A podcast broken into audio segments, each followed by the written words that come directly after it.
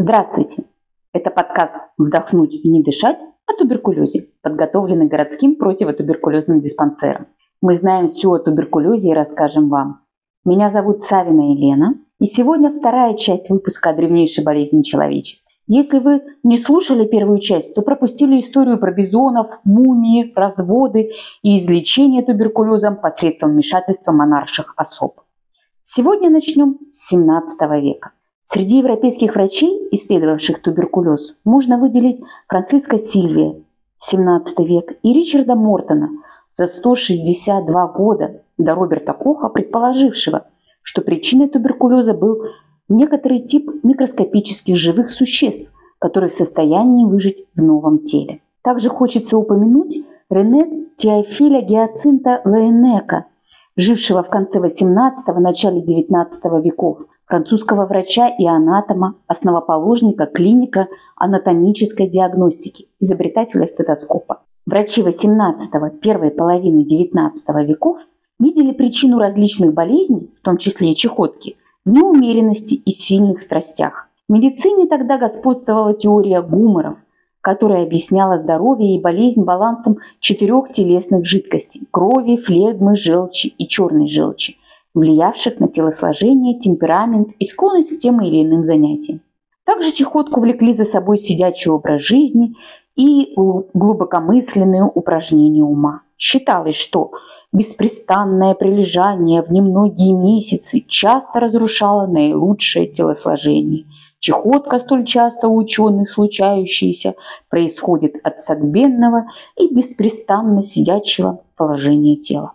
В 1865 году французский морской врач Жан-Антуан Вильмен экспериментально доказал, что туберкулез – заразная вирулентная болезнь, описав, как после распространения эпидемии на корабле вследствие наличия одного больного туберкулезом, он для доказательства инфекционной природы заболевания собирал мокроту больных и пропитывал ею подстилку для морских свинок. Свинки заболевали туберкулезом и умирали от него. Облик фтизиатрии преобразовала деятельность Роберта Коха, открывшего возбудителя туберкулеза, и его доклад 24 марта 1882 года. Пока имеются на свете трущобы, куда не проникает луч солнца, чехотка и дальше будет существовать. Солнечные лучи – смерть для бацилл туберкулеза. Я предпринял свои исследования в интересах людей. Ради этого я трудился. Надеюсь, что мои труды помогут врачам повести планомерную борьбу с этим страшным бичом человечества. В 1882 году в Германии Роберт Кох после 17 лет работы в лаборатории открыл возбудителя туберкулеза – названного в честь первооткрывателя бациллы Коха. Он обнаружил возбудителя при микроскопическом исследовании мокроты больного туберкулеза. Впоследствии Кох выделил чистую культуру возбудителя и вызвал ею туберкулез у подопытных животных. В настоящее время фтизиатры пользуются термином микобактерия туберкулеза. Россия. Свечевые формы туберкулезных лимфоденитов на Руси лечили прижиганием. Именно такому лечению подвергся великий князь Святослав Ярославович в 1071 году. Затем был описан туберкулез сухотка у Василия II Темного.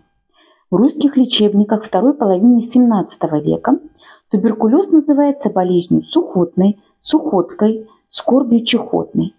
Развитие научного учения о туберкулезе началось в России в XIX веке.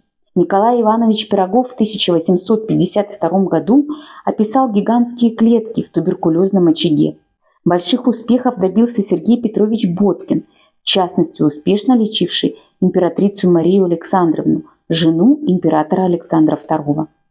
Климатолечение туберкулеза в Крыму, существовавшее еще в Средневековье, во многом благодаря Боткину, получило научное обоснование. За тысячелетия туберкулез оказал влияние на жизнь, быт, культуру человека. Был болезнью модной, был болезнью, убивавшей без разбора нищих и королей. После открытия Коха начался период поиска лекарства и методов профилактики. Французский микробиолог Альбер Кальмет и ветеринар Камиль Гирен в 1921 году разработали первую и до сих пор используемую вакцину от туберкулеза – действенная и входящая в прививочный календарь в нашей стране БЦЖ – первая вакцина, которую ставят новорожденным.